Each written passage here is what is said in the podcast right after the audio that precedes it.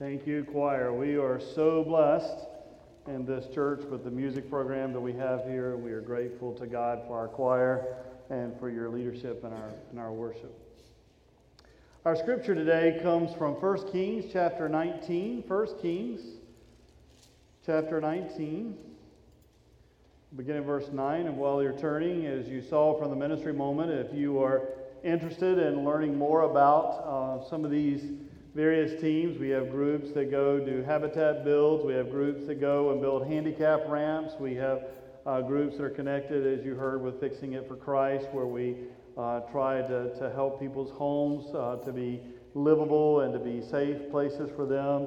And then the ERT teams, the, er, the early response teams, uh, are actually teams that have gone through the certification process. We have about 25, I think, or so people that have gone through that training, the background checks and all, and that allows us to be able to um, go in immediately following a disaster or uh, a, a, tragic event like a hurricane or whatever it might be, and it allows us to go. We're recognized by FEMA when, when, once we have those certifications, and that allows us around the barriers to be able to go make a difference in people's homes and lives. So if you are interested in learning more, just contact the church office. We'll get you in touch with Keith or the right uh, people that you need to know.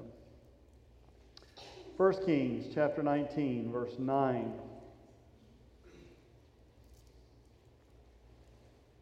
Where we read, There he, meaning Elijah, went into a cave and spent the night. And the word of the Lord came to him, What are you doing here, Elijah? He replied, I've been very zealous for the Lord God Almighty.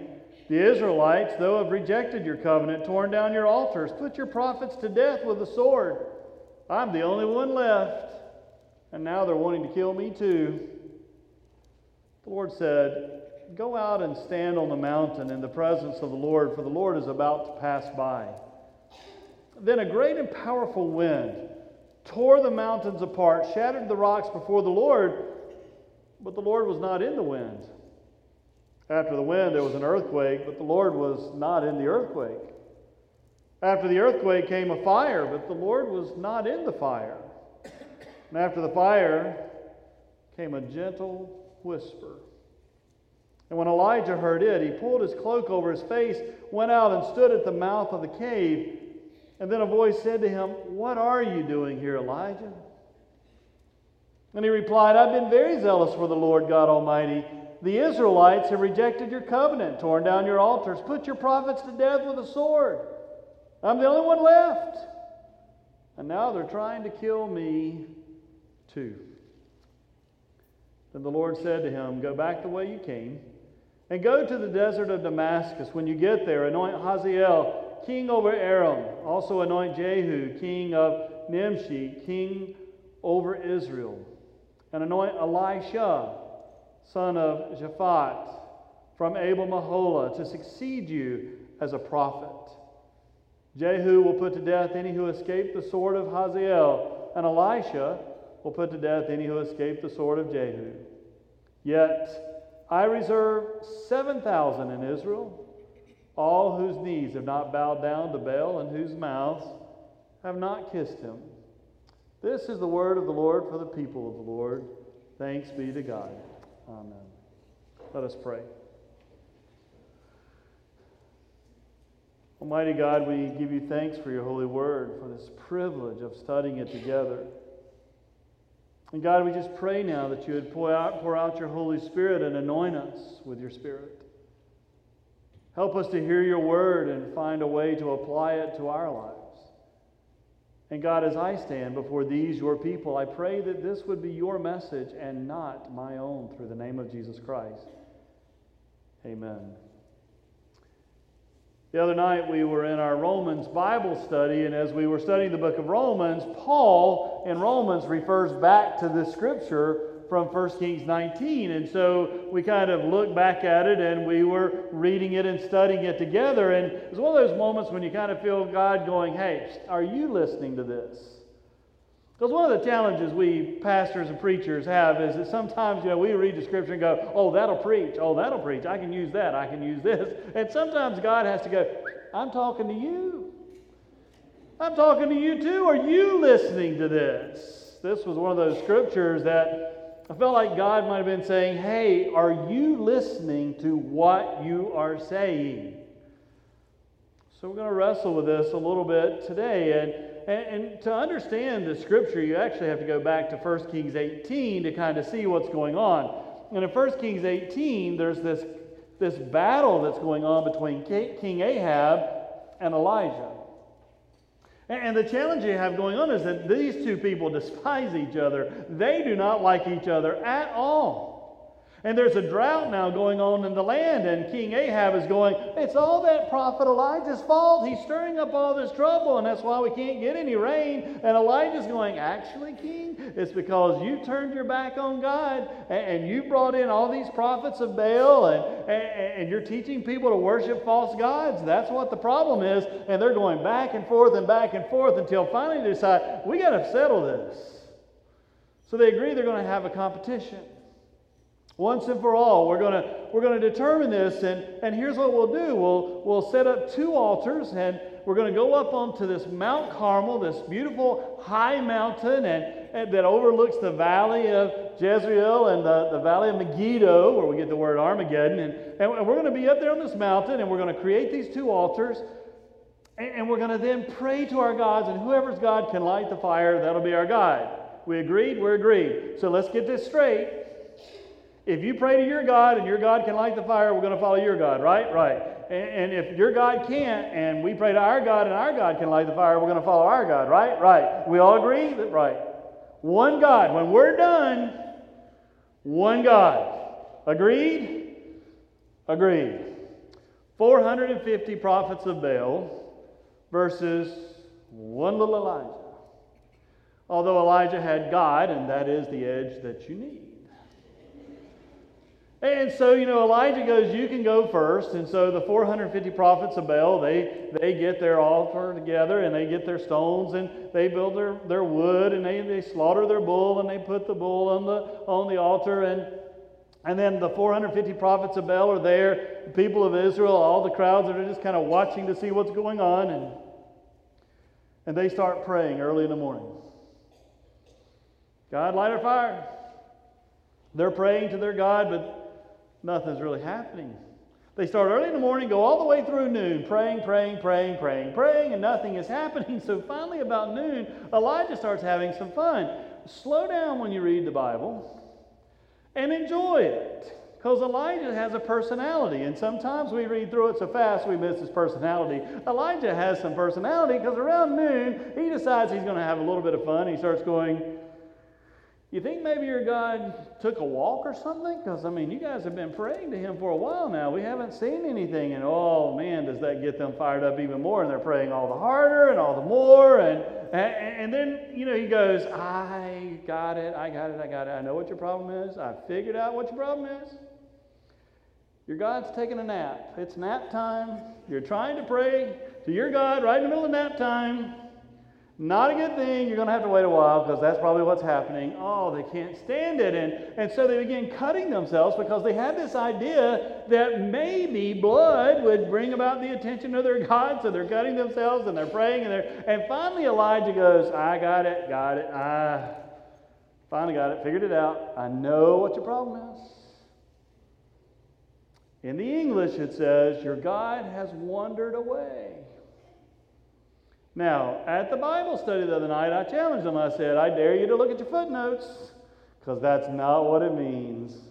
It's actually a, an English euphemism that kind of covers up what it really meant, which is, I know what your problem is. Your God's in the bathroom. I'm not making it up. That is what the Hebrew actually means here. Your God's on the toilet. That's why your God can't answer you. And then, you know, they've been, they've been praying for a day, so you can just hear Elijah going, wonder what he ate last night. He's been in there a while. He's having a ball with this. So finally, in the evening, at the end of the day, they are exhausted, and it's Elijah's turn. So he gets 12 stones for the 12 tribes of Israel and puts them around, and he puts his wood in place, and then he places the, the bull on the top the offering, and And so then he goes, You know what? This is just too easy. Anybody's God ought to be able to light dry wood, except for yours, because yours wasn't real.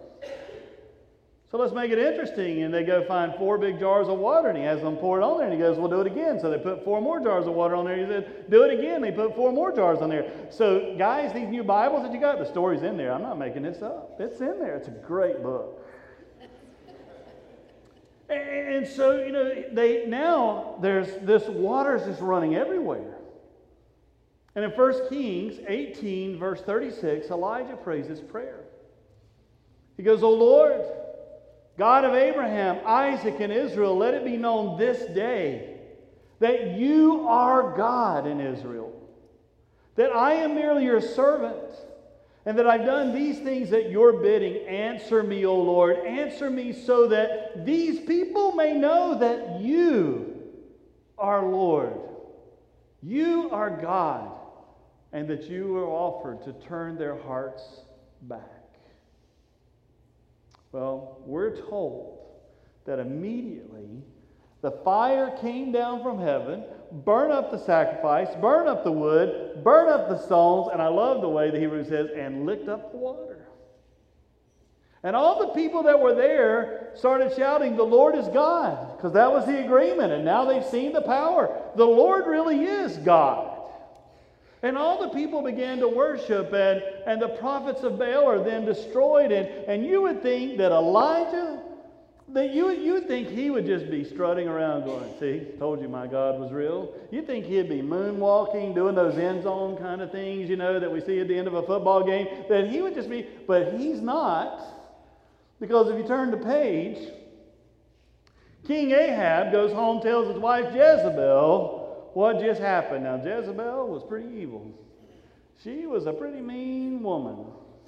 And, and she was willing to, to get rid of you just to take your vineyard from you. She was willing to do whatever it took to get whatever she wanted. And, and, and, I'll just go ahead and confess to you, when I was growing up, sometimes you would hear the old timers, if they were talking about somebody, which they shouldn't have been doing, but you'd hear them go, I'm going to tell you right now, she's a little Jezebel. If you ever got called a Jezebel, it was not a compliment. She was a pretty evil person. So when Jezebel hears what's happening, she sends words to Elijah and she goes, Tell you what, I'll have your life within the next 24 hours. And Elijah, instead of going, You know what? My God just showed 450 prophets of Baal who's God. I am not worried about you. But instead, he is terrified. He is terrified. And if you read the beginning of 1 Kings 19, he actually says to the Lord, I just wish you'd go ahead and take my life too. I mean, he goes from cutting up and having a wild time, giving the prophets of Baal a hard time, to being so defeated So the Lord provides him food. He takes a 40 day journey then and goes to the mountain, Mount Horeb, where Moses had gone up to get the Ten Commandments. And, and Elijah goes up there and finds a cave, crawls into a cave. And that's why God then shows up and you hear God going, What are you doing here, Elijah? What are you really doing here? And catch what he says. Now, I think you've got to add inflection when you read the scripture. Because what he says is, well, I've been zealous for you. I tried to serve you, but the people of Israel tore down all your altars. They've killed all the prophets. I'm the only one left. And now they're trying to kill me too. You could just go ahead and get it done. Oh. I mean, it's there. And so God says to him, Elijah, Go to the edge of the cave, go to the edge of the mountain, and the Lord's about to pass by. And so he goes. And when he gets there, all of a sudden, there's this powerful wind, and it's tearing up the trees and the rocks and everything, and the Lord wasn't in it. Surely the Lord's going to be in that. That was powerful. No, the Lord wasn't there. Then there was an earthquake with the shaking and the rattling and all kinds of stuff, but no, the Lord wasn't in that either. And then there was a fire. Surely the Lord's going to be in the fire. That's the symbol of the Holy Spirit. I mean, you look at our stained glass windows here, you know, that's the God the Father window, that's the God the Son window, and up there is the Holy Spirit window, and you'll see that, that there are flames on that window because the, the fire is symbolic of the Holy Spirit. Surely God's in the fire. No, God wasn't in the fire. And then all of a sudden, there was, well, some translations say sheer silence. Other translations say it was a still small voice. And some say there was a gentle whisper. And it was God speaking again to Elijah, going, What, what are you what are you doing here, Elijah? And he goes, Well, I've been trying to be zealous for you, but they've torn down your altars, they've killed all your prophets, and I'm the only one left, and they're trying to kill me too now. And, and God then goes to him and goes, Look, we're not done. Go back the way you came, and, and, and you're to anoint these people as, as kings, and Elisha as a prophet, and, and just know this I've set aside 7,000 more people who believe with you and, and, and who are faithful with you, and you're not alone in this at all. You're not alone in this at all. I think there are some powerful messages when we hear these stories. And one of the things that I clearly hear is that, that the God who's with us on the mountain when the fire of God drops down, the God who's with us when we're having that mountaintop experience, when we're having that, that intimacy with God, when God is so real and God is so tangible, and we feel that we're in sync with God, we're one with God, that's the very God who still wants to be with us when we feel like crawling into a cave. That's the very God who still wants to be with us and, and is still so powerful us that, that, that when we're heading into a cave is right there with us to embrace us.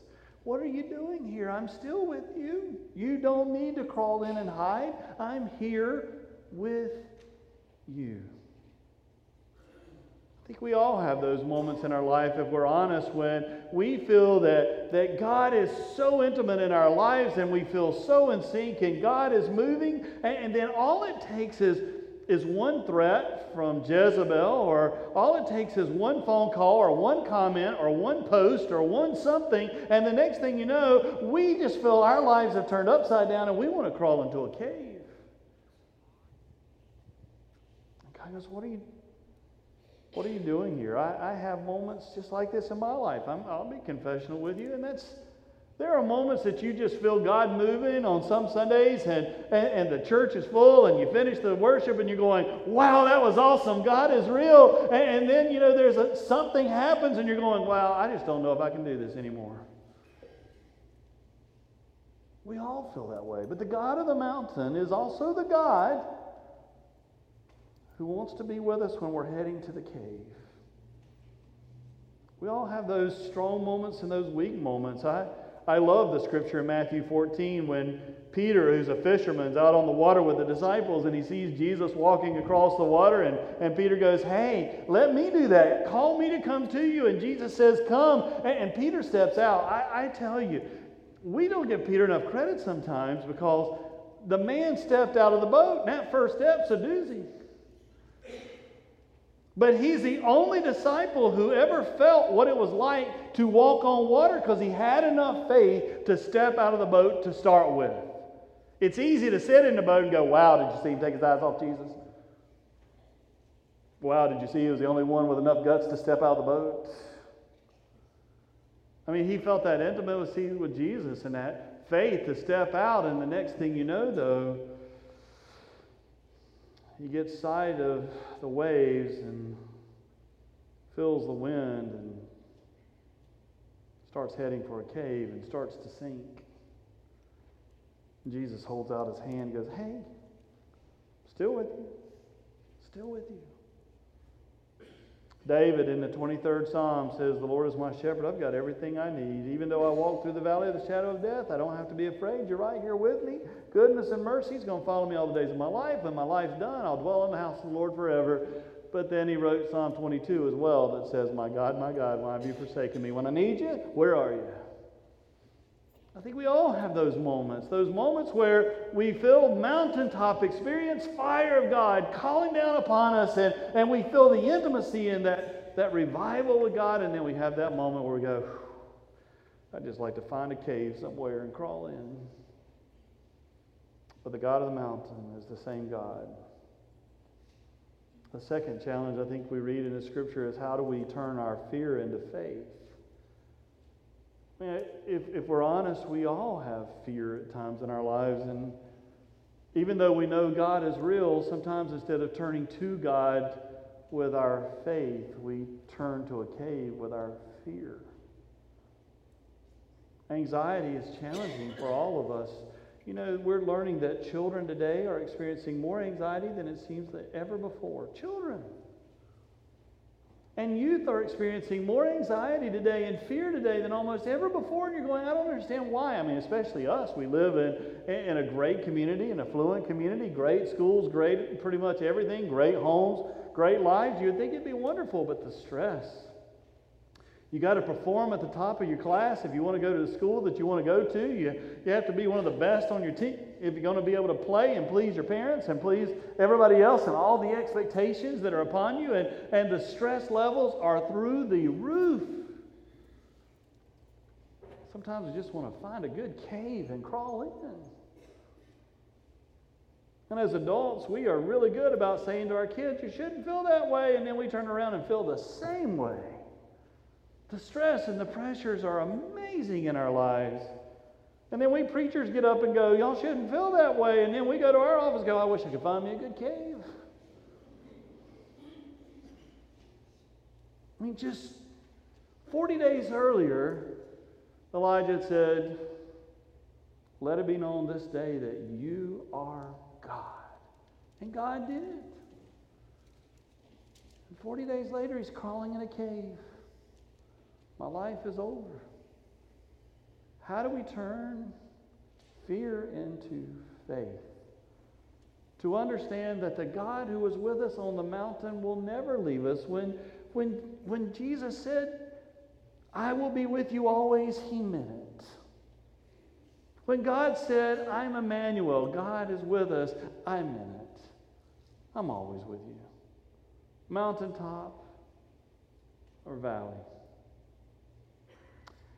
And then finally, God appears to us in many different ways. I, I, love the way they come to the edge of the mountain. You know, God's about to appear. And, and sometimes I think we have a hard time experiencing God because we've already determined what it's going to look like, and therefore we miss it. Because, you know, Elijah gets to the edge of the cave and the wind's blowing. He goes, Yep, that's going to be it. And the wind is powerful and doing all kinds of stuff. And this is surely going to be where God reveals himself to me. And then the wind stops, like, wow, he wasn't in the wind. So then there's trembling and chattering, and there's an earthquake going on, and wasn't in there, wasn't there either. But here's the thing. God may not have appeared in the wind on that day, but he did in Acts chapter 2 at Pentecost with the Holy Spirit. We're told there was a sound like a rushing mighty wind, and God breathed upon them, and they experienced the presence of God. Sometimes God's in the wind, sometimes God's not. God wasn't in the earthquake for Elijah, but he was in Acts chapter 16 when Paul and Silas are in prison and they prayed out to God and, and they're in chains. They've been beaten and locked to the innermost cell, and all of a sudden there's an earthquake that opens the doors and frees their chains. Sometimes earthquakes, sometimes not so much. Sometimes in the fire. Not this time. But 40 days earlier, God was surely in the fire when he came down and burned up the offering. Sometimes God is seen in these amazing, mighty acts. And sometimes God is seen in a gentle whisper. The challenge for us is to be ready to listen regardless and to let God speak how God speaks.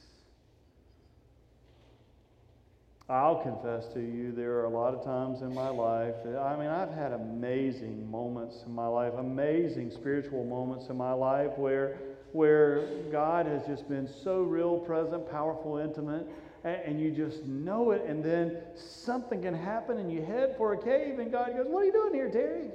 What are you doing here? What are you doing here? So I ask you today, I mean, are you having mountaintop experiences or are you headed for a cave?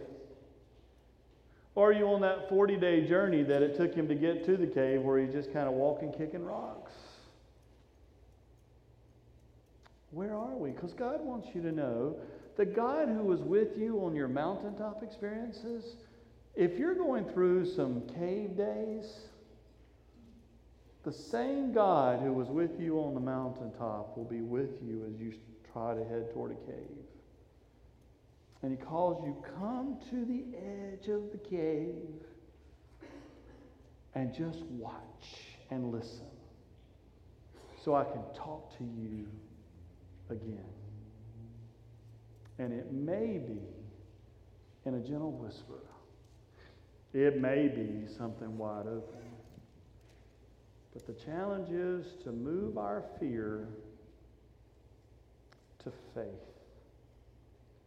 You have a God who will not abandon you no matter what someone else says. The promises of God are always true. Let's pray.